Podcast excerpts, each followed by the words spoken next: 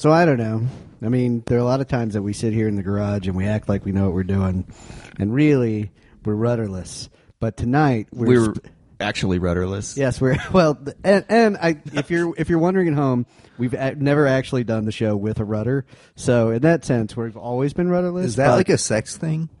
I, probably not. I hope not, because we're we're we're referring to Ryan. Which, by the way, if Ryan were our rudder, we'd be in some trouble. it would, yeah. What? This might actually turn out to be a great show. Then. What He would- in the Christ have I gotten myself He would- into? He, he would take he would take hours to uh, work, yeah, we would. he would only work in the middle of the night. I got I scratched my cornea playing with my dog really really bad As you do. on some. Well, yes, and yes, if you're curious, there was some alcohol involved. I at ask the time. again. Is that a sex thing? um, and uh, and so I couldn't do the show. We couldn't record where we normally do, and we had we recorded the following day. But Ryan can't be here for this. Um, we do have a guest tonight. Um, that we'll, we'll, we'll, we'll let's just um, let's just say that I'm I'm on some pain pills. Ryan's not here. Uh, new person that hasn't done the show before. It should get, should get a little interesting. Well, and I think it's I think it's worth noting that if you're listening to this podcast, Shane had promised me that he was going to show up tonight in an eye patch, and I had a whole litany of pirate bits to do all night long, and he's there's no eye patch. No, so- I, I left it. It hurts. I got the wrong size, so it like there was there it was it was. you lost off. me at uh, you don't have it on. Yeah, I know. Sorry about that. All right. Well, um, I'm disappointed on so many, many, many levels right now. that's that's Chad. That's our guest tonight. Um, Yeah, so we we've talked a little bit. Chad, welcome. Who are you? Well, I'm Kevin, and, uh, and I was just everybody laying in the gutter. Yeah. So Um, uh, no, we, dude. we've actually we've talked about Chad before. Chad is um, Chad's a longtime friend of the program. Uh, actually, a longtime friend of all of us. Off Long time uh, listener, first time caller. Yes, exactly. Um, and uh, Some of that and is Chad true. is a Chad is a journalist and a music journalist and is and has written for most well-known American music publications. In fact, I'm going to say all of them. He's written for every single music That's ever existed? That's ever existed. Yeah, Chad started writing when he was three months old. that's a pretty sweet thing to put on your resume. I've uh, experienced uh, written for every music publication that's ever existed. Yeah, he's essentially Lester Bangs except alive and not angry.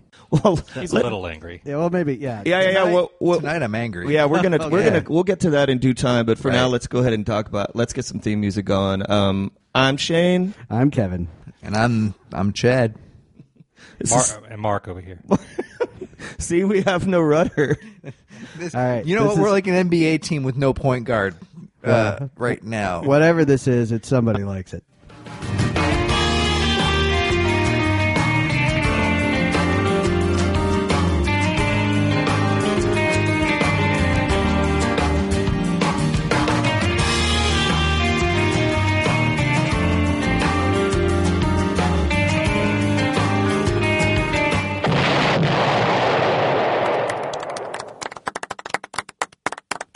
Right, Mark. Mark is uh is pointing. He's every week he's got like a, a new, different way of pointing. Like he, now he's he's getting more and more emphatic. Like your old like your old stuff, Kevin. Yeah. Like, oh, sure. Ke- Yeah. Kevin was very three and two and one. Um. So, all right, guys, we're gonna we're gonna talk about a Kinks record in a little bit. But as we alluded to before, we have a guest this week, Chad. And Chad, what's your deal? Like, what what's going on with you? Um, I write about stuff. Why don't you tell us a little bit about yourself? Well, I'm a Michigander originally, if you can't tell by the nasally accent. Um, so I moved here from Michigan uh, to Austin about, damn, seven years ago. Um, so been a reporter my whole life.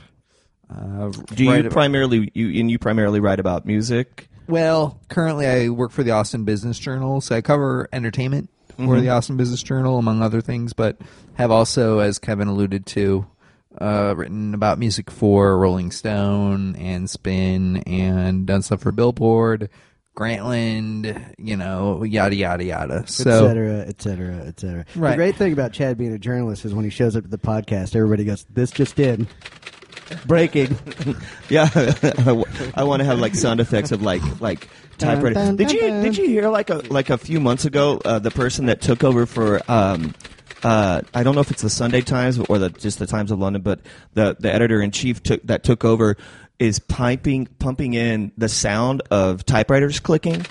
I did hear this. Yeah, like old typewriters. Like he feels like uh, it, it would add an urgency and a um, and a sense of. Uh, Does it work? Did, I mean, oh, I don't know. I, I mean, this is a. I heard this randomly on the radio. Wait, like, but isn't that the one that's owned by U- Rupert Murdoch? no, no, no, no, no. Or- This is like a like this All is. right. This is an actual prestigious newspaper that he hasn't decimated yet. That sounds But- like the kind of mental warfare that Rupert, Rupert Murdoch would wage. Um, first, you guys, uh, I know um, we're all aware that a couple of days ago uh, it was the Grammys. Yeah, and and- of course, by the time again, by the time that this this breaks and it's up on the web, it will be a little bit further out from that. But yeah, as of this recording, it was just a couple of days ago, so it's still very fresh for all of us. Super fresh. Um, oh, oh, thank you. Um, uh, second show at eleven. Um, so uh, Tipping and wait staffs. I, my my okay. So uh, you know, um, spoiler alert. I didn't watch the Grammys. In fact, I don't give any shit about the Grammys whatsoever, and have not since the year that Jethro Tull stole unceremoniously stole the Grammy from Metallica in the first year they had the heavy metal category. Well, you heard about what happened this year, right? Oh, with Kanye West? No, Well, well, uh, with, the with that- Beyonce? Yeah. Well, but no, with the metal album. oh no, I didn't. Please. Tenacious D won Best Metal Album. again, I don't think that the grant the people that that that put up acts in the nominations Right. actually understand what they're doing. Here, here's what I will say. I think one thing that's very helpful for me is that I have learned to take the phrase uh, "the biggest night in music." Anybody that says that about the Grammys, I automatically assume doesn't know anything about music. Yeah, you automatically discount them. Could they be any less relevant? No. And um and here's and th- th- which is why it makes it even more confusing to me that I don't know if you guys have seen any, any of the the clips of so Beck won album of the year and Kanye got up on stage and acted like he was going to do a repeat of of the Taylor Swift debacle of a few years ago, but then but then immediately went to sit back down as though maybe it just were a joke. I don't know, but I do know because he was protesting the fact that Beyonce did Beyonce didn't have album of the year, but I and then I know Good to have a cause. that the that the that the that the internet land, the Twitter sphere, have you, um, exploded with such incredibly um, informed uh, Twitters as "Who's Beck?" question mark and why did he win album of the year and not Beyonce? Well, if you don't even know who he fucking is, number one, but number two. Who gives a shit about the Grammys? I mean, it, it, to to pull from David Cross, if uh, it, there's not uh, if world's greatest grandpa were an actual award, Sure. that would actually that would mean less than the. Grammys, but Yeah, it's not. yeah. All right. Well, let's talk about this week's record.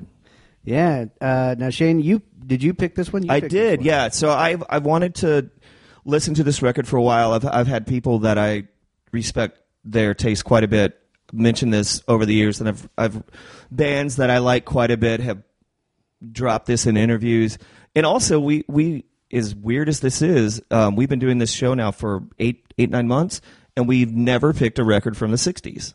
That's true. Well, and I guess Mark uh, had chipped in a uh, Cream song, A song. during, during one section, but we've never done a full record from the '60s. Yeah, and think that's a only one place. song too. Only that one song. So this week I picked um, the Kinks are the Village Green Preservation Society, which is a record that came out in '68.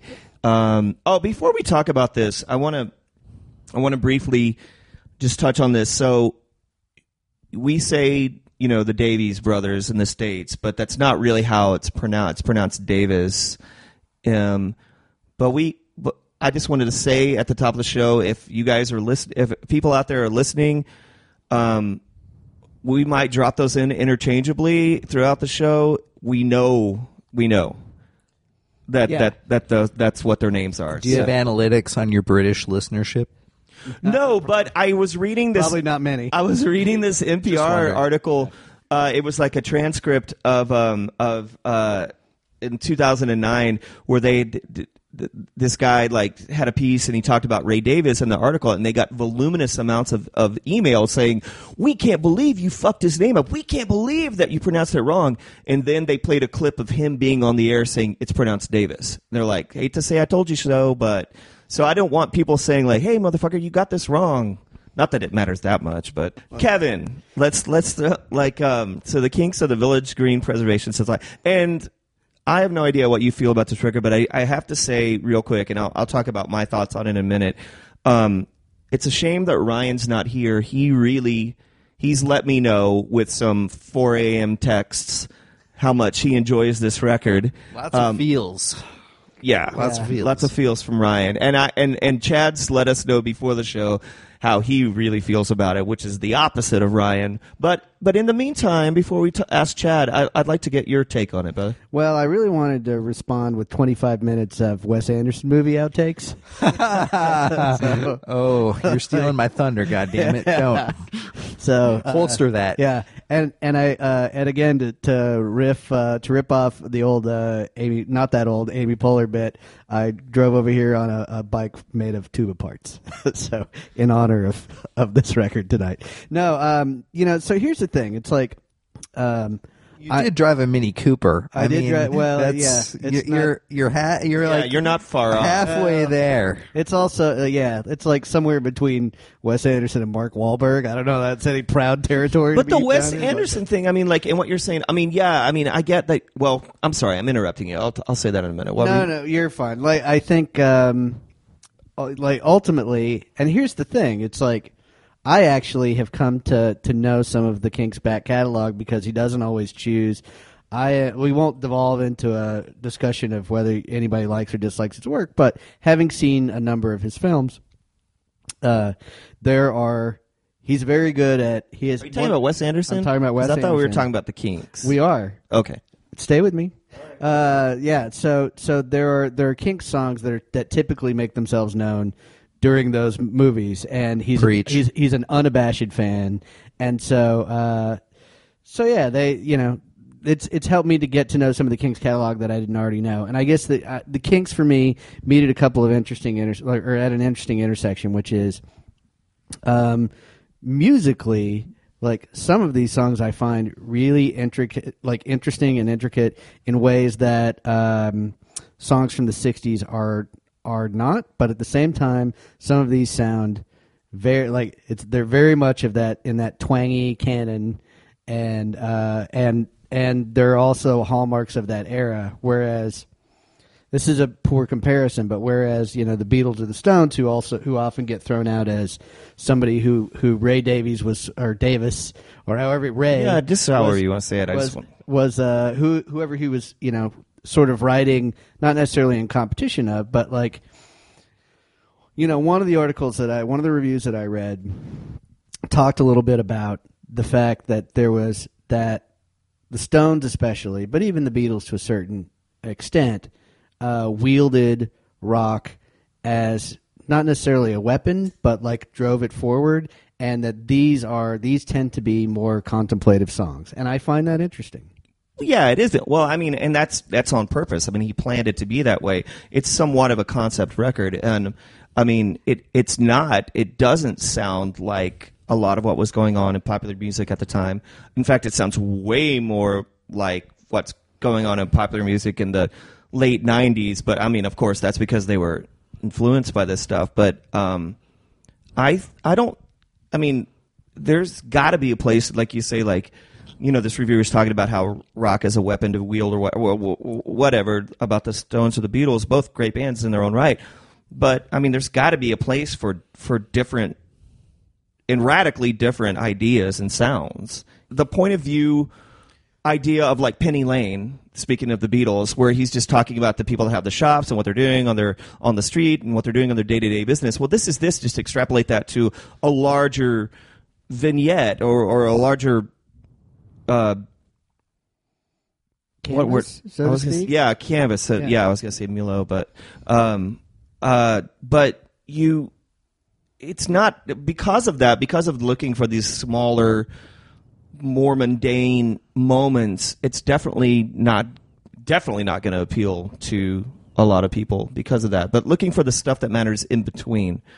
Well, the other thing that I remember reading that I thought was really interesting was that the record wasn't particularly a huge success when it came out. It's only been in reflection that it's really sort of achieved. It sold status. more than than now. It's it's their best selling all original music album. But you know what? Before we get too far into this, um, why don't we listen to a song? This is the only song that I previously was familiar with um, before listening to this record uh, for the show, and that's Picture Book.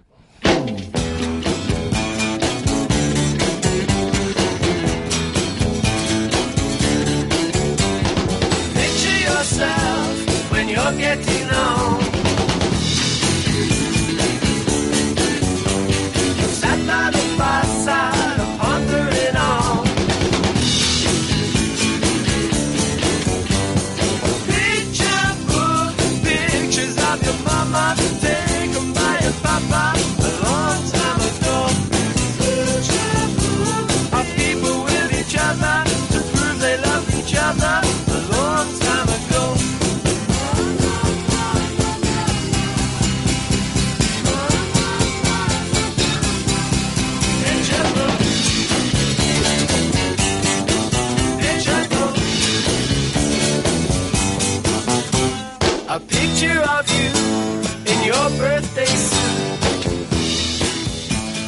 good song.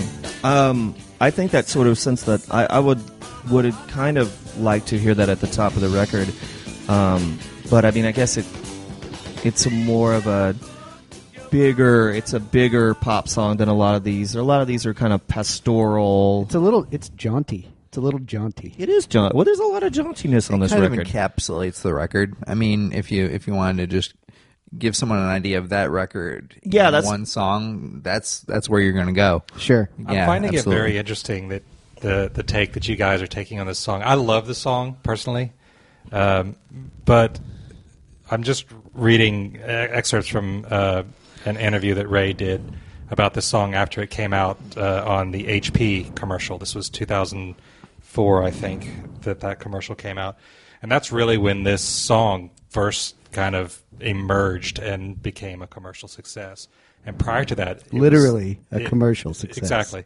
Uh, prior to that, it was really unassuming and kind of one of the duds of the album. Ah, that's funny. For I mean, I like that song a lot. It's hard to imagine, but I mean, can't argue I with just, I just wonder how much, you know, that that external influence of of it becoming more popular and successful has on our impression but of it. but again, the whole record was kind of a uh, not a dud, but you know, underwhelming when it came out. Uh, But it was it, it was it was completely meant to be an uh, unassuming album. He, he wanted to downplay it. and that's the that's the the A and R guy didn't hear a single song on that. I mean, And- not that not that I know the behind that, but I mean, I think maybe it was a dud because a lot of people it kind of messes with the um, the Well, continuity oh, of and- sound. and not to not to like not for nothing, but I think part of the equation, especially if if something isn't originally part of the public zeitgeist and it ends up becoming uh, a thing years after that record has come out, Mm-hmm. why I harken back to stuff like uh, the use of Nick Drake's "Pink I was Moon" gonna in say Pink Moon, Volkswagen commercial, like. It you know here's this record that that comes out and like it's you know it's a terrific timeless sounding song but when people were able to visualize it put it in that context it's a different kind of video and so I think there's a little bit of that that ended up being at play. And I don't know, like how much of you, again, as a hotshot music journalist. Oh, I yeah. mean, like I, you know, I mean, Trademark. I do. I mean, I do run into like revisionist history, you know, with musicians. Uh, a we haven't gotten to the pitchfork review yet. You know, and uh, again, uh, and this okay, this is going to sound like I'm totally being like trying to be like purposely under, you know, like humble, but I actually forgot. But until I actually looked at this song on Mark's uh, i or this picture on Mark's iPad, but I actually interviewed Ray Davies like five years ago. Um, how was that by the way you know, you kind of with certain musicians, you kind of you know that they've got not a script, but they've got they've Talking answered points. certain questions a lot of times, and so you're just kind of you're doing the dance, you know. Yeah. Um, so I kind of got that a little bit with him, and it was back in '09 when he was doing a record that was he was doing a covers record or a duets record. I, was- I think it was a duets record. Oh, duet was it at the Grammys? um, and so I, I, I mean, I, you know, I d- had kind of a, again, it didn't leave me, make a huge impression on me, but I do wonder when Mark says that, like, just how much of it is of Ray Davies talking about picture book not being a, you know, much of a thing is just rock stars trying to rewrite their history a little bit. Sure. So I, I want to we we've alluded to the fact we we were talking we're, we're all over the place tonight, but but Chad, we like or I like this. I was saying like you know it's a s- it's a not that I have a rating system that makes a fuck of difference to anybody in the world or and it changes in my own mind, but you know it's not an A album for me, but I'd say it's a solid B B plus. Sure. Um, but Chad, you don't you don't agree with us. Why don't mean- you tell us about that? You know, I mean, I'd probably give it a B, but it's just not the kind of B that I'm into. You know, I I had the thought while while we were talking about this earlier. I thought, I wonder if the word twee was created to describe this record. Oh, okay. I see what I see why you don't like. Right. It's hard to have like. Okay, so when I got here, like you're like, oh, I'm really gonna piss Ryan off. Like I'm. This is. Uh, I'm not, you know, basically saying you hate it, but but now you you know you're. It's not that you're backtracking. It's just like, it's like we talked last or uh, a couple weeks ago about the about the Bumblebee girl in that video. Like, that's annoying shit, but it you can't go up to her and say like, I hate you, you cute, like Oh, you're talking about the blind melon? yeah, the video? blind melon thing. Yeah. This is what I'm saying. Like you, you, you may dislike this, but you, it's Damn hard. that child in a field. But you're not, you're not going to say like, uh, like you're, you're right. Yeah, it was twee. Yeah, it is fey and it is twee. But um, And it is a little bit. I wonder. I'm sorry, Shane. You go ahead and finish. no, no, no, no, no. It's fine. I was going to say, I wonder if, you know, and I hadn't made this connection until right now, but I mean, it strikes me as the, these two acts don't sound anything the same, but it strikes me as contrarian to the times the same way that the modern lovers were contrarian to the times that they came out just in terms of the content of what they had to say and it was all about like having it you know uh, like you know, being sober. Like nobody sang about like that kind of shit with like, but Jonathan Richman did. Anyway, that's maybe something we ought to cover another time. But at the very least, like I do think that Perhaps, like yeah. maybe going down a different path. In this case, a quiet green path uh, was here- not something that seemed very rock and roll. to But here's the rest thing: like I always see this described as a, a you know a, a concept record about a very pastoral kind of imaginary place in in uh, in the UK. But th- these songs were assembled over the course of like a year and a half, and like one of the songs was supposed to be on some uh, something else, um, you know, the record before this, but but Davies held on to it, and you know he's kind of again call it revisionist history if you want, but he's actually said that some of the you know like it wasn't supposed to be a concept record. They all kind of fit together, but he's he's kind of pissed on that that description a little bit. So take it as a discussion point, if nothing else. Um, Sure. You know, I you, know the term gilding the lily. Like I think like that term kind of came up on this in my head as I was listening to this whole record. It's just it, it, it seems a little too you know t- putting too fine a point on it. Like a lot of Wait, no, I want you to not like- elaborate not- on. not like failing grade poetry, but you know, like kind of like there's a lot of poetry major kind of stuff going on here that I think is trying a little bit too hard in a lot of cases. So you find- lyrically, lyrically, you know, the the, the music. The music itself, I you know, I'm I'm fine with, but lyrically and kind of just add, attitudinally, I'm.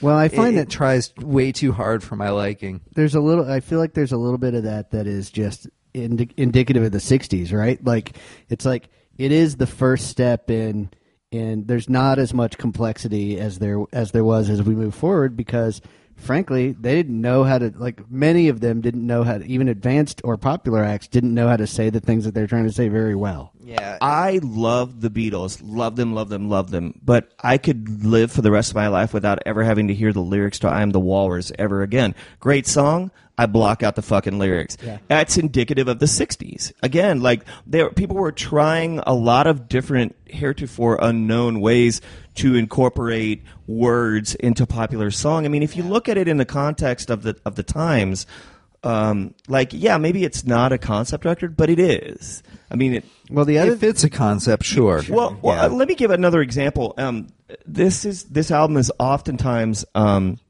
bandied about as a as not a companion piece, but something that that that definitely owes that its lineage is definitely attached to um, the Village Green Preservation Society, and that's Blur's Parklife. Um, which I dig, which is weird, right? no, not at all. it's a very different record. It's a very different record. Um, there is. Uh, let Let's just do this. We we need to get to the intervention. Um, I want to play a song that real quick. Um, you guys can listen to, and then we'll go into the intermission. We're just going to go straight to the intermission tonight after this after this song because we're running really long.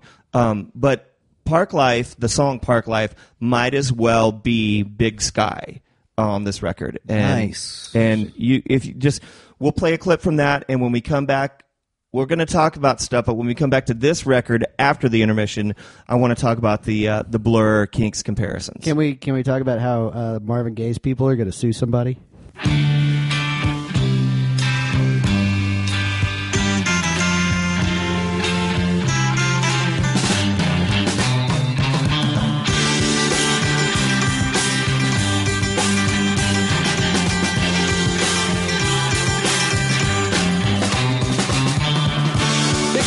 Down on all the people looking up at the big sky.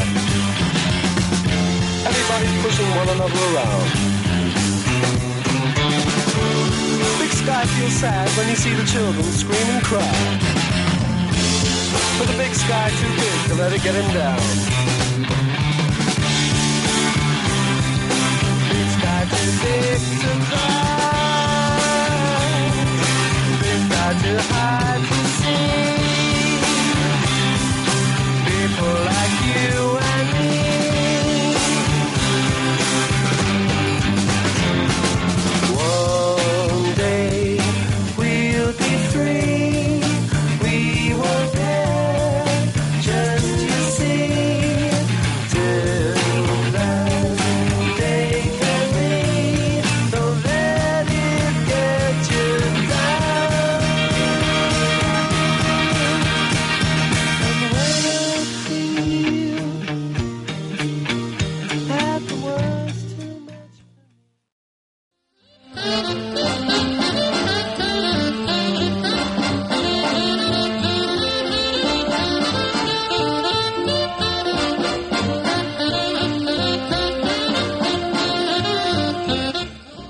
So for tonight, Shane has uh, has picked a real winner uh, for us.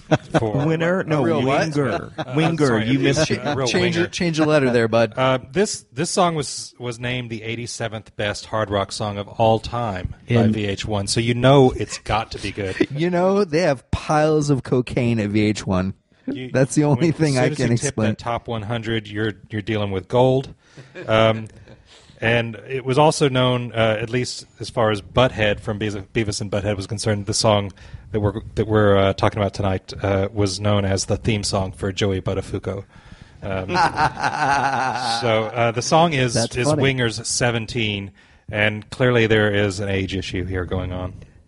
It's an age issue. An age issue? It yes. One of the things we talked about was like, or, or mentioned off the air, was that uh, that it's not like there's subtext here. It's not like she was 17, but we were in love, and this is our story. It was like she told me.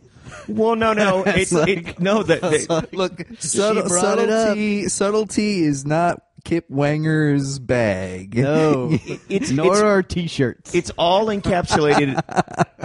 it's all wrapped up in the line.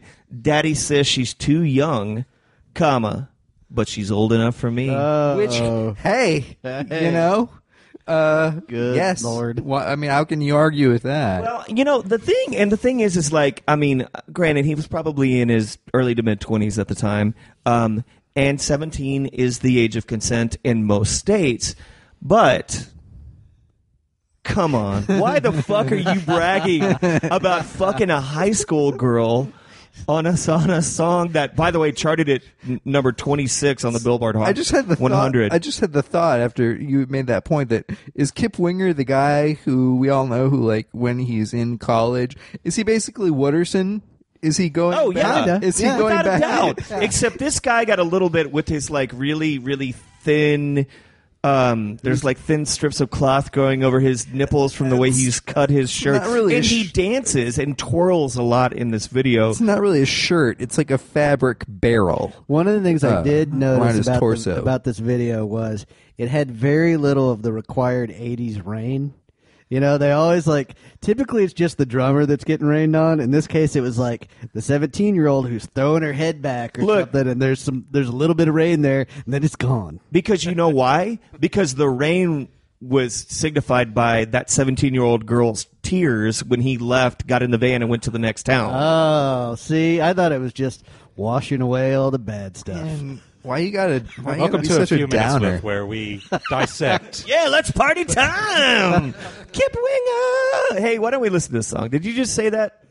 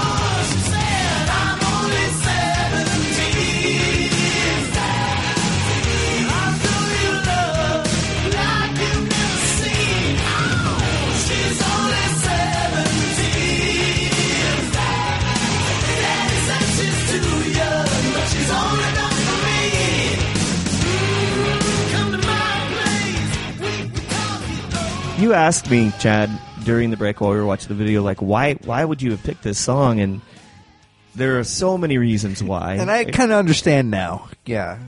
Well, right. I mean, it's just entertaining in and of itself, but also like I just can't get a, again.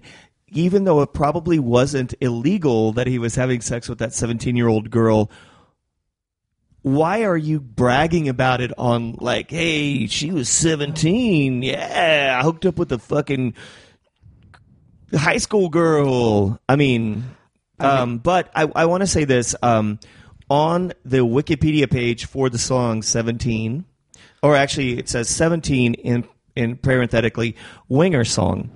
Um, Is that really what it's called?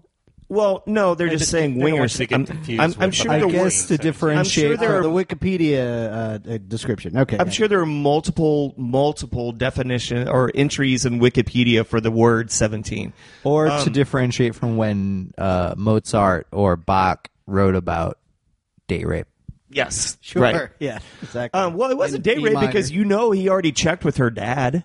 I mean, you know, like he already went to her dad. He's like, "Hey, can I fuck your daughter?" He's like, "No, she's too young." He's like, "Fuck that, she's old enough for me." And I, yeah, I made this point off air, but I think w- people in That's a Alabama sweet are story. just like That's exactly Wait, that so so we we- so w- she's seventeen, so she's legal by like two years. yeah, what's the problem? What's the problem? Why you bragging, Kip Winger? Um, so he, uh, okay, so remember, and we've talked about this often on the show, and we will continue to talk about it as it's incredibly amusing. But a lot of these Wikipedia entries are written by the biggest fans of the band, or and or the band themselves, and so and we've talked about this before. Shane's really great about um, sort of mining some of the subtext that pops up in these Wikipedia entries because th- let's just say that you can you can read some of them with a jaundiced eye. There's a lot between the lines, sure. Wait, Well- was that was that a poke at, at Shane and his jaundiced eye? Oh, yeah.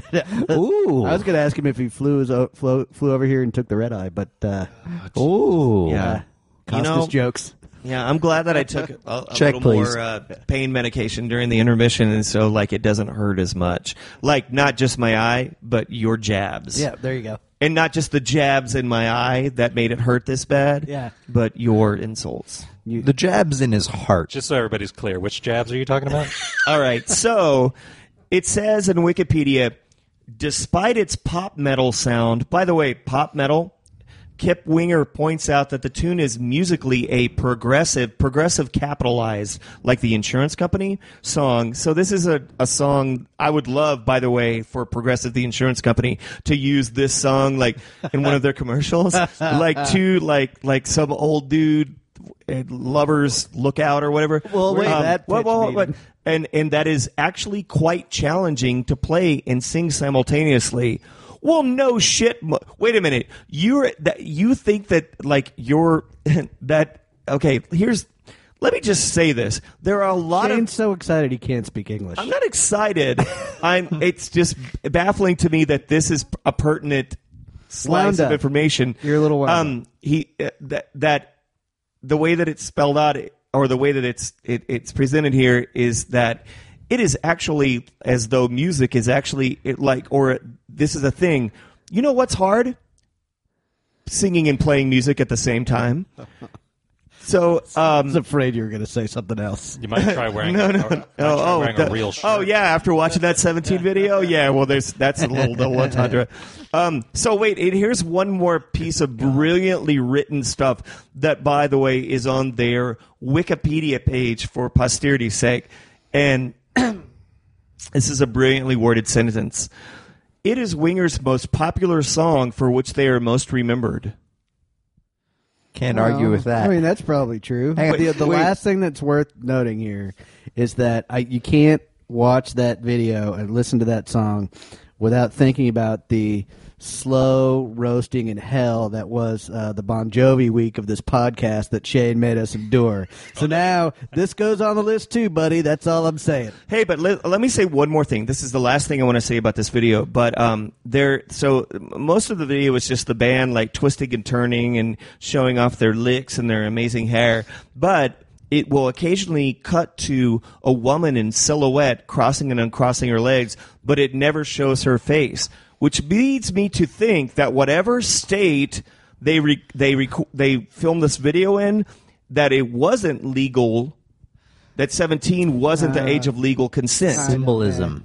Yeah, I like maybe maybe that's true. But yes, no, it's symbol. It's symbolism. I don't want to get out of this without mentioning the. I uh, wanna get the- out of it. The effect of uh, the, the the awesomeness of playing bass with fingerless gloves, which Kip Winger did. It's pretty amazing. because it gets it gets cold up there in a sleeveless shirt. I All right. suppose so. That's Let's- that's uh, that's what I want to go out on. Let's go back to the Kinks. That's it.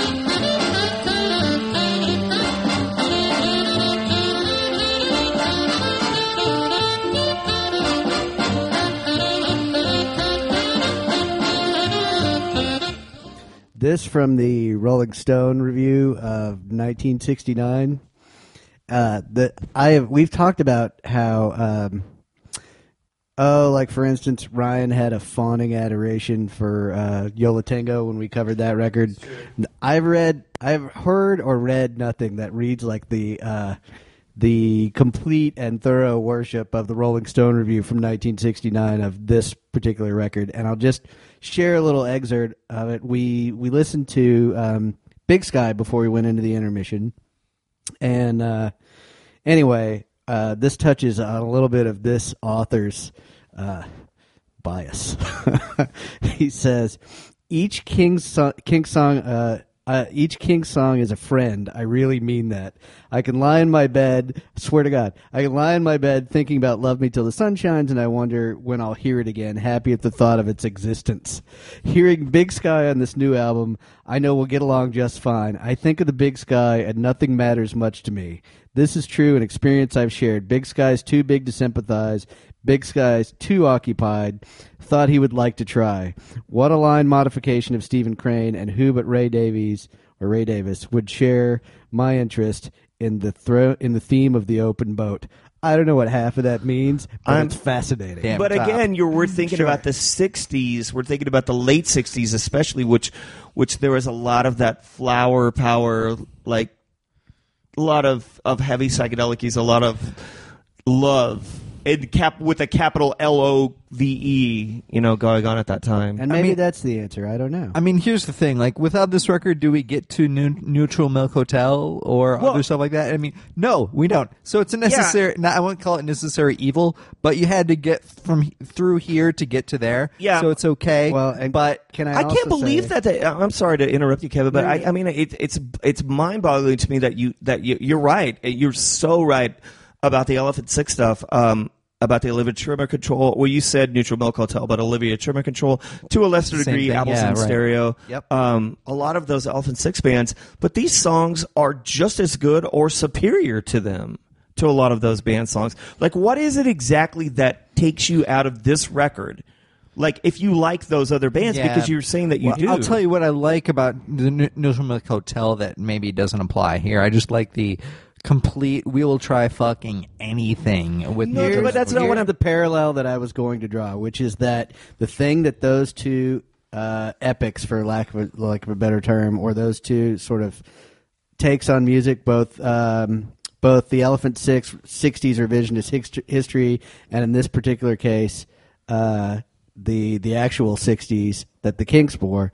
The thing that they have in common is that there were people who got it right away, who loved it right away, and there were people who didn't get it, and in retrospect, fell in love with it. And I think that that's, to me at least, that seems to be an interesting parallel. And I- I'm not anti Kinks. Like I like something else. I like Muswell Hillbillies, but for some reason, this record just Well- does not hit me. and that's my that's my question. I mean, I'm I'm not like doing this to like pile up on you or anything. I'm genuinely interested.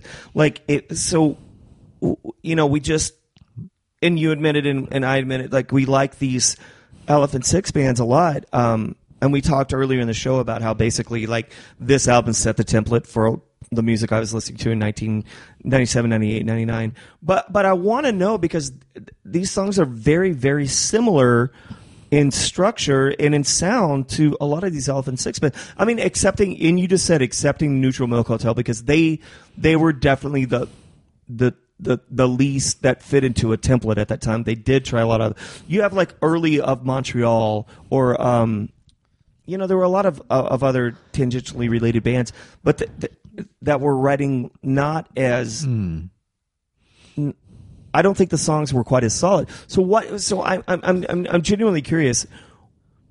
Why do you think that you like those songs, those bands, but you don't like this record? Well, I, I, and that's a great question. And as I'm pondering it, I think all the bands in the in the uh, Elephant Six collective kind of ventured forth from this in their own directions. You know, Olivia Tremor Control did a lot more of a Zappa kind of a thing. Um, the Apples and Stereo did a little bit more of a just a straight garage pop kind of a thing. Um, and obviously we talked about Neutral and Milk eventually, Hotel. Beatles inflected and whatever. Yeah, and so I just I you know I like where they carried what was going on with this record, but for whatever reason I just don't like the source material. Okay, I mean that's very interesting. I mean, but you do like. I mean, I get what you're saying about like moving on and and, and, and those bands changing. I, again, I'm not trying to pile up on you or anything. Sure. Like I'm I'm not being like defiant. I I just genuinely curious. Like it's interesting. I have the same. Like I'll tell you. I'll tell you the same stuff. Like there were sometimes where I would hear um in the mid '90s or late '90s um excuse me um like glam rock influenced bands that I liked their sound so much, and I would go back and listen to the source material from the '70s and not like that at all. So I do get that. Like it, it makes a lot of sense to me.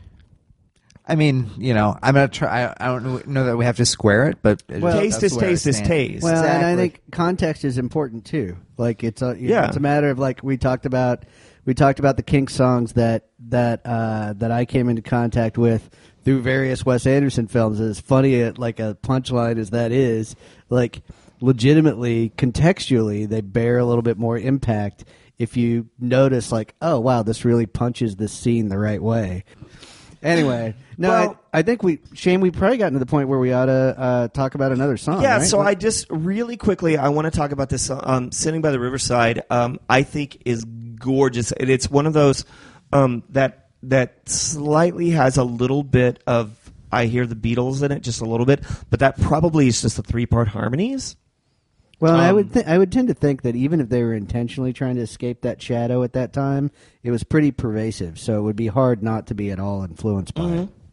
Oh yeah, absolutely. Which is which is one thing that I think is really admirable about this record in general is that they they they pretty much do uh, escape the shadow of the Beatles. It doesn't sound like the Beatles to me at all. They're on a Um, different path. Yeah, I mean, and, and granted, like what you said, like it's hard for. I mean, the Beatles covered so much ground in popular music. It's hard not to say that, you know, or it, it's hard to say that, you know, nobody at that time sounds at least a tiny bit like the Beatles because, like, you know, the Beatles sounded like everything, at least. But oh, by the way, I wanted to say this. Um, so this record, when it was released, it uh, it only sold hundred thousand copies. Um, prior to this, they they'd had a lot of hits. But um, I will say this: if you want to release a long concept album in the late '60s, that can be a little difficult at times, but but very rewarding after repeated listens. You probably don't want to release that album on the same day as the White Album. Oh, is that what happened? This album was released on the same day as the Beatles by the Beatles. Okay, we we should play another song. Yeah, let's. another Uh, song. so down by uh, uh, sitting by the riverside. This will be the last song we're going to play. Just want to say, um, I think that this song encapsulates what we talked about before about pastoral, but it's it's just gorgeous. So let's listen to sitting by the riverside. We'll get out of this, and and, and you picked uh, uh, a current current affair today, so I'm interested to talk about that. oh yeah, we'll talk about it.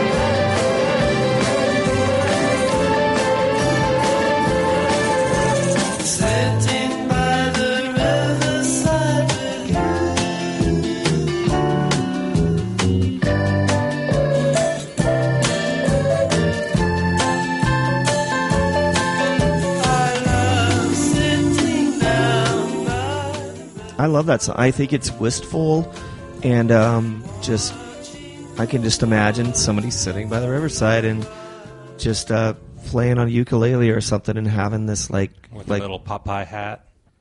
I maybe, actually, but I don't think it's that precious. I mean, I get what you're saying. I get what you're saying, but I don't think it's that precious. Thanks, Mark. It, it's not. It's not a competition. I, I actually thought of Kip Winger sitting on the riverside. You're doing it wrong. You know, I want to see. I want to see Kip Winger like playing his bass on the riverside, wearing the same clothes, but with a tiny little Popeye hat. Okay, finally that doesn't we- fit his head because of his teased and hair. a sign that says Finally, the we agree on my something. shirt." anyway, no, I, to your to your point, Shane. I, yeah, it is it is a wistful song, um, and I do think that like one of the things that the Ki- like vintage Kinks do, do very well is they meander well, and that song is one that I think like it's a, it feels like a stroll. Yeah, I mean, but I mean that I, I mean that choice of words fits in with uh, wistful or you know like the, the I, I agree. I mean, I completely agree with you. Um, I I don't. I, I guess it comes down to like if you consider this this album cutesy or novelty or not because I don't but I could easily see why someone would like I have no tolerance for cutesy novelty Chad's nodding at me right now like I, I had the thought when I was listening to this on the way over. here, I'm like, this is a movie that is fun, but I don't want to watch. Well, but you you know, are and- also listening to that with 2015 ears. Yeah, see, Like- that's that's that's like- that's the other thing too that we had to we didn't really talk about, Kevin. Um, is that there's a lot of right. I mean, there's a lot. This is took place in 1968.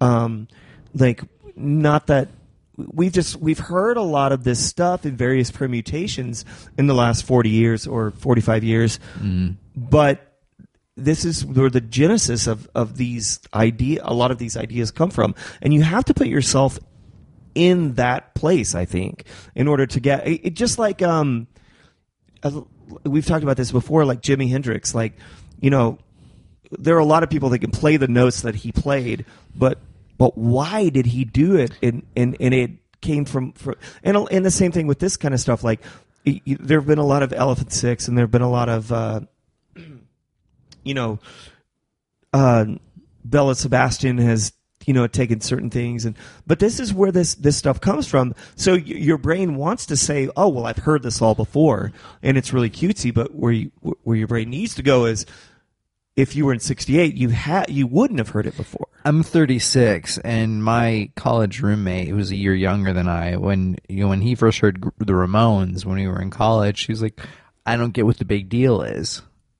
And so you, I mean, but think about it. That's Sure. after having grown up with Green Day, with you know all the all the kind of the the '90s wave of punk bands. All that stuff sounds like you. It's been done It's like before. the charm So of the- Sid Vicious not being able to play his instrument well is not that cool. When yeah, you're, like you're years down the road. and so I mean, in, in a lot of ways, the Kinks, dead. are, the Kinks are emblematic of that. The Kinks are, in a way, the the Ramones of twee pop. maybe You know, I mean, in a certain way. So I can understand where it was revolutionary or really uh, different and distinct at the time. But and you know, and again, not my thing. But I, and you add on to to it the fact that I've heard again, Belle and Sebastian, all the Elephant Six bands. I just get the feel like I don't need this. Well, i you know, so you, I, I like, I get what you're saying. Like, I think that it comes down for you. The crux of the matter is, um, it's it's your head says represent, your heart says I don't give a shit. It's like the you know you can objectively see that they matter in the grand scheme of things, but subjectively you want no part of it. No, and that, right. and that makes sense. Yeah, you can't argue with it. Yeah, it's just Well, know. and I and I, I guess also there are li- like I will I'll throw forward the idea of little revelations, and when I mean little revelations, this is God, what I- that sounds like like, a, Like- an amazing that sounds like a B side to this record. no, it sounds like if you if you got like uh if you got like Bruce Springsteen and Tom Petty, like like guys like, like that. a shitty supergroup that you yeah, like, but but but but they were doing and like Eddie Vedder. They were Uh, doing of course like Eddie Vedder. they were doing like really like Watch yourself. they were doing a super group with like really important important things like Here's all I mean. And I hate to uh, cut short your grandiose shitty pop group that I'll never hear. grandiose is is is the right term for it. yeah. Anyway, so so when I throw forward the idea of little revelations, this is what I this is sort of what I mean. It's the like, and this is maybe maybe this is just me, but I uh, but I'm kind of guessing not. Have you ever had a record that you listen to quite a bit, and then for whatever reason you move, it ends up packed in a box. You don't pull it out for a while, and then you find it like two years later, and you it's lost. It, it's it has a collect. It has a newness that it didn't hadn't had for you for a while when you're listening to it in regular rotation. I feel like the Kinks are one of those bands that that offer that kind of possibility. One reason is they've just been around for a long time. The other is that some of what they do is, uh, if not unique, like it's got a little bit of a special spot on the on the turntable. Or Well, at the at the very least, the songs are all like two minutes long, so you can just skip to the next one. Skip yeah, to you're the- like, what's the worst that could happen? Here's my par- parting thoughts on, on this album. And Okay. I, I really enjoyed it. Um, and you know, I like to throw math out there at some point during every single podcast. So two plus So here it five. is. You know, we're talking about this is 1968, and and and you know, this album maybe grows on you and stuff. But 1968, it would be three years after this album that uh, a, a little girl would be born, who not 17 years later would become the subject of Kip Winger. you. Thank you very much. And now we just put a bow on that mother. I want to know There. if Kip Winger still wants to fuck that woman now that she's in her mid forties. Well, now he's like 65. I was right? gonna say, No, yeah, he'll- She's 50 only forty three. Yeah, it's not. It's not nearly as charming.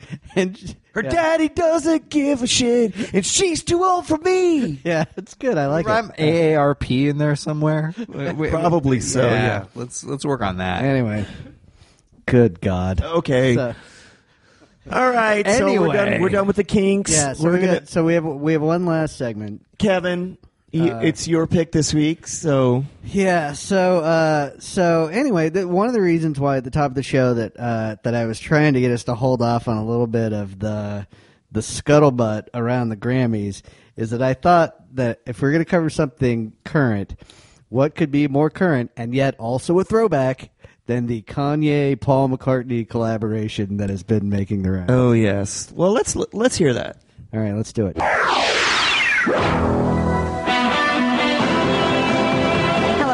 I'm Maureen O'Boyle. Welcome to A Current Affair for this Friday, February 5th. As I lay me down to sleep, I hear her speak to me. Hello, Mari, how you doing? I think the storm ran out of rain, the clouds are moving. I know you're happy, cause I can see it. So tell the voice inside your head to believe it. I talked to God about you. He said he sent you an angel. And look at all that he gave you. Asked for one and you got two. hmm You know I never left you. Cause every road that leads to heaven's right inside you. So I can say, hello, my only one. Just like the morning sun. You keep on rising till the sky knows your name. Hello, my only one. Remember who you are. No, you're not perfect, but you're not your mistakes. Hey, hey, hey, hey. All right, Ringo, that's enough. It's- I Uncle. just wonder if he like reflexively says that shit. He's like, "Sorry, that was Bill Hicks. I don't know what I was thinking, Like and why I sound like an American." McCartney will do anything with anybody these days. Well, and the, here's the other thing: is like there was a there was like a like a mashable. Uh, there, here's my nerd coming out. There was a mashable link to uh, uh, like a vine of him like dad rock dancing, and I was like, the man is fucking seventy years old. Let him dance however he wants. Like, Good point. Also, yeah. Like anyway, I was fascinated that this collaboration happened at all. In that uh, I find uh, Kanye West to be not only quite talented but a self-absorbed, petulant asshole. He is both of those things, but he Like, he's he's very talented. He's, Sure. like he like he he tries and fails often, but a lot of times he tries and lands it. I think he's by. I don't want to say this. is he the Dave Kingman of uh, of current pop? perhaps perhaps? I mean, Fred. Baseball metaphor for a guy who only hit home runs or struck out. If I have to get through five of these songs to get one niggas in Paris, I will make that trade. I think that the Yeah? song's really pretty. I mean, I have the, my only issue with it is that it sounds like um, it sounds like more of a demo than than Good it point. than it does a fleshed out song. But the melody's pretty. The roads, the sparseness of it, um, I, and also take out all of the vocoder or all of the the um, auto tune shit. I mean, there's it. It come on, Kanye, you know that it's a little 2008. yeah, that song wanted to be really honest and confessional, but you can't do honest and confessional if you got auto tune going Well, on. maybe, but I mean, yeah, I mean, I, I get just, that. that's just the way if I it were honest tune, maybe. What the fuck did you just? I don't know. What? I don't know. It's you know. Hey, speaking of Mashable, by the way, Yeah. I just want to say, you know, there's a there's a pretty popular vegetable that's. I just found out about this. That's mashable? That's Yeah, mashable. called Yeah. potatoes? Yes. Yes. Yeah. Yeah. Yeah. That one. Yeah. Did you hear that on NPR? No, too? I did, yeah. what? Yeah. Anyway, um, I think we might be high. somebody might be. Maybe. Well, one You're of the- one you're of the- us you're is the guy on on pain drugs tonight. meds. So, anyway, no, I, I, I do. To your point, Shane, I think one of the things that's that's plenty interesting about this song is that you know McCartney is accomplished enough that you know he gets to sort of and and it's interesting that it's a use of the guy's a virtuoso musician. Like it's interesting that he uses a that he sort of step takes the background role with a vintage sounding instrument. it's not just interesting, it's so much better than I thought it was going to be because of that. Because Paul McCartney has a tendency to insert himself in um, his duets. All of us remember Say, Say, Say, or The Girl Is Mine, or Ebony and Ivory. Um, we all remember this stuff, but this time he just takes a background seat and just plays instead of popping up in the second verse like, "Oh Kanye, you know." You know, or whatever. Like he's gonna be. I'm just, I'm just assuming I those are the kinda- words he's gonna I, say. would, I only hope that there are versions of that song where he does the "Oh Kanye," you know. oh, Kanye, let I me. think there probably is. Your That's- mother And it's all- it's died. all I'm really auto-tuned. sad. It's on the editing floor somewhere. Um, good. I, you know, you think about like, kind of the last high-profile collaboration that McCartney did. It was that thing they did with the other guys from Nirvana who weren't Kurt Cobain. Um, that was in the Dave Grohl documentary that he did, and kind of the si- similar thing. Like he's not front and center in it. He helped shape that song, but he kind of let them take the lead on it. And I, I dig that the fact that he's just kind of given rub to people that he digs and hey, I'm Paul McCartney. I'm just going to have he fun. doesn't have to be upfront. Try whatever the hell I want to do. Finally, it says, it. A, yeah, like he remembers like that. Oh yeah, I'm Paul. Mc- I like I'm one of the best popular songwriters that's ever existed. I, you know, I like to think that there. Um, oh, what? I was gonna. It reminded me of that bit from from Seinfeld. I'm Keith Hernandez. well, here's the other thing. So, you know, part of the scuttlebutt around this song when it first came out was, uh, you know, 20 minutes ago, was that uh, was that there were some people who said who someone apparently made the comment that you know, hey, doing a duet with Kanye is going to really do something for that other guy's career. Yeah, we talked about this before. Like, yeah, the, like, oh, thanks for giving this guy a career, uh, Kanye West, which uh, probably is a joke, but there are a lot of people that are like that do say stuff like that. I, I did want to say this thing, like, um, Can I, I, okay. oh, I'm sorry. I was just yeah, I was just gonna say that even if that's what you think, like even if you don't know the Beatles, if you if you grew up and that's not the genre that you know, maybe you watch the Super Bowl where that guy played one by himself. Like anyway, I just I was like, that's fascinating. Well, I mean, like my, I like my friends were talking about, um, you know, not too long ago about uh, staying current with um, with what the kids are listening to, and by kids they mean like junior high kids. And I'm like, you know what? When I was in junior high, I hated that shit. So did everybody I hung out with. I don't need to be relevant by knowing what they know, but also their ignorance of Paul McCartney means no, oh, it's just a different thing. Oh, sure, but they know who Mozart is. They know who Bach is. It's just a again, it's a specious statement. Sebastian Bach, maybe. Uh, no, they don't, and that's for a good reason. But I will say this: so, so there was an How album. dare you? I Well, didn't mean to besmirch the podcast. Next, next time you're on, we'll go ahead and play 18 and Life, Chad. Um, Promise. oh yeah, promise. promise. Uh, th- there was an album that came out about about 14, 15 years ago by this band Super Furry Animals that are Welsh. I mean, the the band is Welsh, um, and uh, Paul McCartney was on that record and just in the background, and he uh, he crunched uh, carrot sticks and celery sticks to create percussion. And um, remember that's what. I would. That's when I would like to think Wow. that he realized he could still be Paul McCartney, but sit in the background. He's like, I could blend on a record. Yeah, you were starting to tell still that story. And I was like, yeah, he kind of burped on that thing, or just I don't something I completely esoteric. yeah, no, he was but but, celery and, but and- cool. Yeah, not when you said that, I was like, yeah, that, that's exactly what it was. guys. My, I, I'm sure everybody can tell, but my voice is on the way out. So, um, we we need to we need to wrap up the show pretty soon. I, uh, Chad, I want to thank you again for coming, and Mark, I want to thank you again for producing the show. And Chad, I hope we have you back. Mm. It's been hope we didn't scare you off. It's been a goddamn pleasure and only a little bit painful. Well, so thank you. And next time we'll uh, next time we'll subject you to Ryan, who you know well. So Well, then I'm out. yeah, exactly. the rudder, the rudder of our show. The rudder. Yes, exactly. Leave me out of your sex. He's my rudder brother. Kevin, so so what are we? Are we going to wait for Ryan to tell us, or are you picking an album next week? I think why don't I go ahead and pick it since I'm here? Let's do it. Um, I think let's uh we I, I mentioned it earlier and it occurred to me. Why don't we do the Modern Lovers? Okay. I've never heard one song by the Modern Lovers that I can It that I is- know of. They are. Uh, in I mean, I many know ways- Jonathan Richman Ro- solo stuff. Road, you know Roadrunner, even though you don't know Roadrunner, you know Roadrunner. That's what I'm saying that I know of.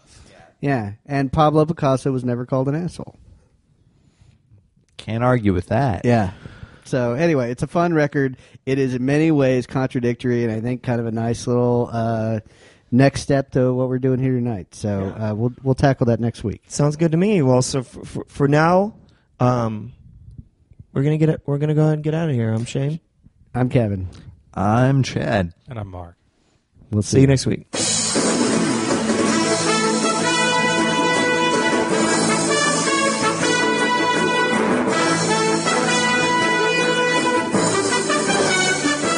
This just in, my brother. What up? Hey, so so literally this happened tonight. We were wrapping up the podcast and uh, we looked out and who should show up? Sans beef jerky, but Ryan. Yes, he has a he has a bag of apples. He's a bag app. have a Life's, bag of life's a sliced bag apples. of sliced apples, as the saying goes. There was there's a lot that we covered tonight without you, but I I, I, I did comment on it More than once. many many times in the beginning of the show how disappointed I was because you've told me on multiple occasions how much you like this album. I love this record. And Chad, who's still sitting out in the driveway, uh, did not like it. Well, fuck that guy. You- You missed all that shit. well, and and you know, I and he, uh, Shane's actually uh, totally right. Like he did say over and over again, like I really wish that Ryan was here. Um, although I will say that really, like if you're going to dig into the subtext of this show, and you really want to figure out the scuttlebutt on what we think of something, you need to count how many. 3 and 4 a.m. phone calls get noted between Shane and Ryan. No, no, no, That's where the action is. I'm the one that calls. Oh, but uh, you know what? I didn't even talk Or about text, that. or Totally forgot about this. Um, so I, I called Ryan. Um, I've been talking to Chris uh, Cox. Who, for the audience, is Is well, I'm sure they know, but um, he's he's one of the principals that that operates this this One of us- site, one this website, one of us yeah. dot net, right? And, and and we've been talking about um, furthering the promotion of the show, and um, and so I I called Ryan late on uh, Friday night and he was like at a bar. He's like it's too loud. I'll call you later. And i was like okay. And so then i like was watching star trek next generation or something and i was about to fall asleep and ryan calls me back at like 3.32 uh, A.M. I swear to God.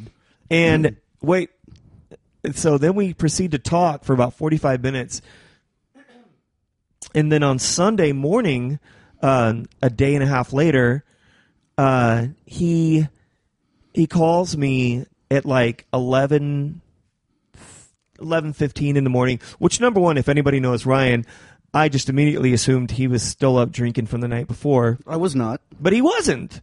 and um and he was like, "So you called me last night. Like, what are we going to talk about?" And I was like, "No, I didn't. I called you on Friday, and then we talked for an hour about this album." Yeah, I'd had a couple drinks. at That Yeah, point. yeah. So, so that in and of itself, like I, I lost immediately lost the ability to be able to talk about that story because you weren't here, and that you liked the record. But now you're here with. By the way, this is how I know the world is about to end.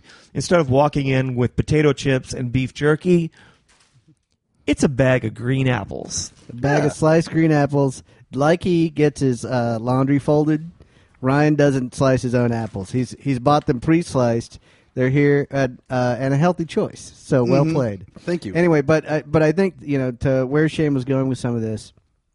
We want to hear your take. Give us a quick take on the record. Oh, sure. Yeah. You talking to me? Yes. I'm talking to you. Shane, Uh, I think it's I think it's an excellent one. record. I do think it's a little lo-fi, uh, which A is little? maybe, which is maybe why it didn't see as much commercial success. I like that though. Sure. I like the lo-fi aspect to it. I mean, it's it's a it's a lush. You know, it, it, you know, uh, uh, the instrumentation, the arrangements are so lush that I think the lo-fi adds like a like a charming character to it. No, it's it's adorable. It's very British. Um, I could definitely see it being a big influence on a lot of bands, like say for like I, like Parklife uh, by Blur.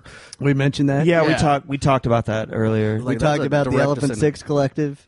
Yeah, yeah, let's just tell them right up front, like the stuff that that that. Don't talk about Elephant Six anymore. Don't talk about Blur anymore. Don't talk about uh, Any of that shit you were going to say about this record? yeah any any of this. So you got to come out from from some new angles now. Okay, did you say that it, it's really really British? Because it, it is that. Well, we did kind of touch on that, but but but then Chad kind of put the kibosh on that a little bit. So yeah, like Well, and it also is another one of these bands that, and I don't know if they've worked with him or not, but Wes Anderson movies, like.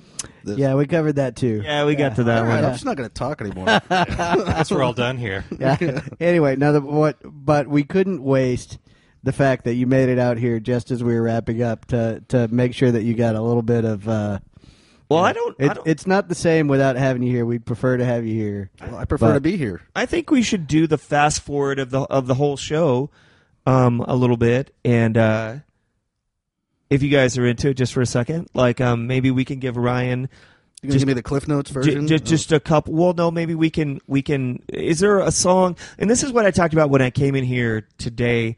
Um, I, I only picked two songs that I wanted to listen to. Um, uh, one was "Sitting by the Riverside" and one was um, "Picture Book." And I, I was assuming you were going to have another one to listen to. So since you weren't here, is there another one that you want to listen to real quick? Uh, let me look it up. Hang on. Oh God. Animal Farm. I like that song. What's the one about Walter? Oh yeah, Ah, that's yes. that is yeah. yeah, that's a good one. Yeah. Uh, Remember yeah, it was- Walter? Or- yeah, I was. Or really- what's up, Does Walter? anybody remember How's it Walter? going, Walter? Hey there, Walter. He's gonna Who throw. the fuck is Walter? Hey, friend. I want Walter. also. I didn't mention this in the show earlier today. There's a song called Johnny Thunder, and I want to know Oh yeah, that was a good one too. If the punk if musician Johnny took his Thunders names- was at all influenced by that to name himself Johnny Thunders. Um, you're still looking up the goddamn song. No, I've got it. It's Do You Remember Walter? But Yes. it, it looks like it cuts off. Like there might be more to the name. There's like an M. Well, why don't we listen to it? Oh, it's the mono version. This is our. This All is right. our. This is our. Um, We're gonna play a postscript clip. we're gonna do a postscript clip. Yeah, we'll come back and Changing we'll shit up. All right, we'll let's do talk it. about we'll talk about a little more after this. Okay.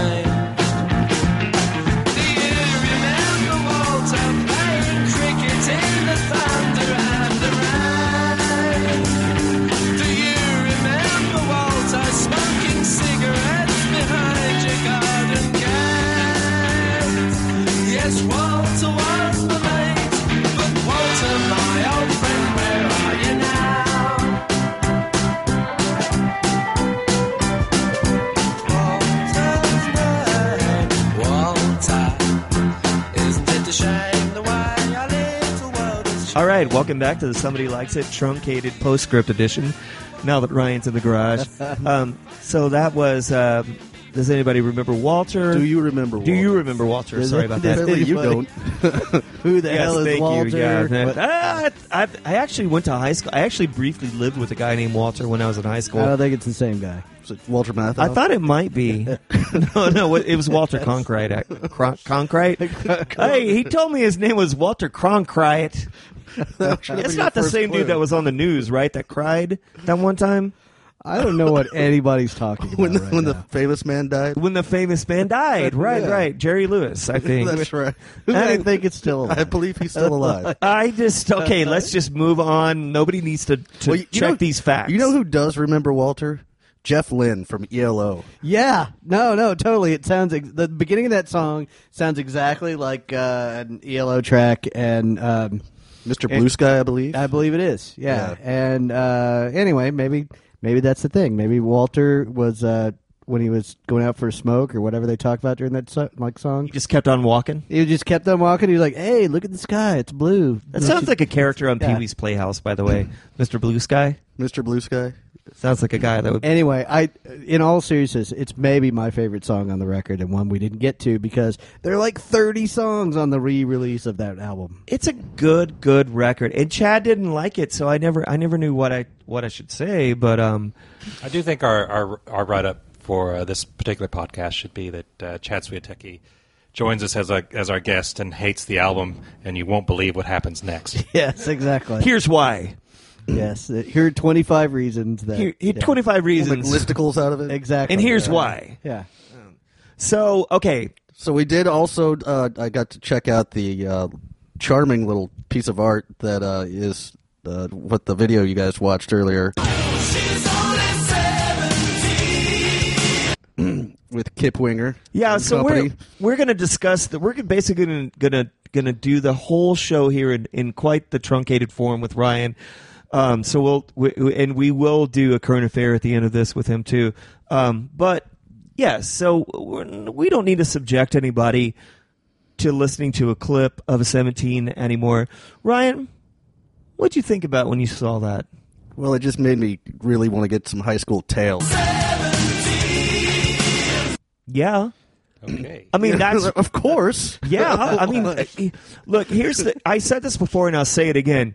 Daddy said she's too young, but Not- she's not- old enough not for, me. Not for Kip Winger. She's not. no, So yeah, we we did the Kip Winger thing, and then uh, and then toward the tail end, tail end, high Yeah. school tail end. That's yeah, right. Yeah, we decided to cover uh, this week's current affair, which was the Kanye Paul McCartney collaboration. I have not heard that yet. Why don't That's we, exactly what all of us said, except like- me? except for Shane. I do know that a lot of Kanye fans don't know who the hell Paul McCartney is. I know we talked about that too, and uh, anyway, we are like, watch a Super Bowl because he might be the halftime entertainer. Yeah, he's he's he's kind of a. I mean, he's he's written a couple songs. He's kind of famous. kind of famous.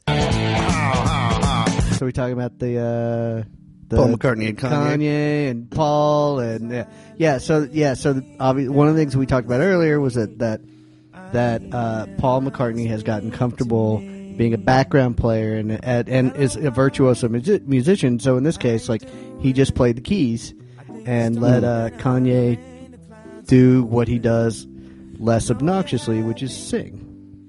Yeah. Well, so I thought I thought it was a decent song, but it did kind of strike me as like a slightly more R and B, still crazy after all these years. Okay. Interesting. Yeah, I can You know, see that. Kind of, kind of that. all it's the chill roads. vibe. It's that. It's that. the roads in the background. So, will the estate of Marvin Gaye be suing someone over the use of uh, Paul Simon riff? Because apparently, Everything, anything that sounds like anything else, the uh, estate of Marvin Gaye seems to get Seems involved- to like get involved litigious. in. Yeah, yeah. They just lawyer up. They just lawyer their ass up. Yeah, I'm not sure they have a claim to this one. Okay. Yeah. Maybe it hadn't. Well, and, wouldn't you- stop and you 'em. feel like it'd be one of those deals where like they'd go to court and then and then Paul Simon would be like, "Well, number one, I'm still alive, and number two, it's not your song."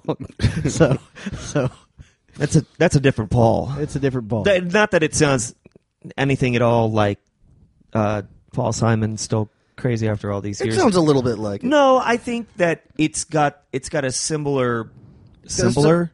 It's got a similar tempo and like kind of that that laid back keyboard. it's got a similar sound, but it's not like we were talking about a, a couple weeks ago with with melodies that. But you no, know- no, it's not. It's not a ripoff by any stretch. It just kind of has the same vibe to it. To me, I mean, I could I could see that. I would I would like never, to see Kanye dressed up in a turkey suit though and sing on Saturday Night Live. I think that'd Holy be pretty shit! great. Right? Like, I, yeah, I think that would be great. Was that a thing that he actually? Paul Simon dressed up in a turkey costume for a Thanksgiving episode of Saturday, Saturday Night And did a totally serious rendition of that song. Yeah, did the song like completely straight faced, but you see him, you know, go off stage talking to Lorne. He's like, "I feel ridiculous." Yeah, no, that shit's great. But I think that was that's a that's a interesting era of SNL, which is another chat for another time. But um, maybe do you guys want to talk about what we're doing next go round? I mean, We I'm into mentioned it. it. So so Ryan Ryan doesn't know yet. So unfortunately, um, for you, Mhm. we well, it doesn't even make any sense anymore. So we're starting from here. Yeah, we're just, just the way that the albums got bounced around. So Kevin picked uh, a Modern Lovers record. Um, the first Modern Lovers record. That's a record that's interesting for a variety of reasons, not the least of which is None of us Uh, know it. we none of us know it that well. Jonathan Richman, it's sort of his the beginning of, of a little bit of his legend, and there's uh, Jerry Harrison from the Talking Heads and the drummer from who went on to play with the Cars, and it's an interesting, uh, sort of an interesting take on uh, what records, how records are made nowadays, and there's some ancillary stories to come out of that. But that's the one that we're gonna we're gonna do. And then Ryan, you had I've got well, I've got a few minutes with so Yeah. the, the single, which if you haven't seen this single, you're in for a real treat. Uh, but "Rock Me Tonight" by Billy Squier. You, you and- and so you you're on a roll right now with amazing videos from the '80s. yeah, The, the last one you picked for a, a few minutes with was uh, Uh, Pretty Woman Pretty by Woman Van Van Halen. Halen. Which, um, by the way, I just re-listened to um, that part of the show uh, last night. Again, I re I injured my eye, so I can't watch or I can't re- I can't watch TV or until today I haven't been able to watch TV or read anything, so I have to just listen to stuff. And um, I could not stop laughing at our description of and and your description. you compare yourself at one point to Of what? David Lee Roth of the video of Oh, okay. a few minutes with Yeah. of the Pretty Woman video. How did I? Oh, I guess I can go back and listen to it with everybody else. But It's highly entertaining. okay, yeah, I do Anyhow, remember we had a lot of fun. Yeah, well, I won't go too far into it. We'll have plenty of time to talk about it next week. But Billy Squier credits that vi- that particular video, uh, "Rock Me Tonight," with ruining his career. I've never seen it, and I can't wait to. I didn't see it till just a few years ago, and I was like, "What the fuck is this?" so, Well, hey guys, um, Ryan, thanks for showing up. Um, it's yeah, been really fun for, to thanks sit. for rebooting for me. it was fun. I really wanted to talk about it with you, and everybody else did too. So, Except Chad. He I took like off. the pause. well, I'm look. I'm looking at the two dads, and you guys are definitely not. no, as, it's it's cool. Yeah, no, this this worked out great. Thanks thanks to producer Mark for uh, doing the heavy lifting for us tonight. Yeah, you bet. yeah, thanks, Mark. All right, we'll see you guys next week.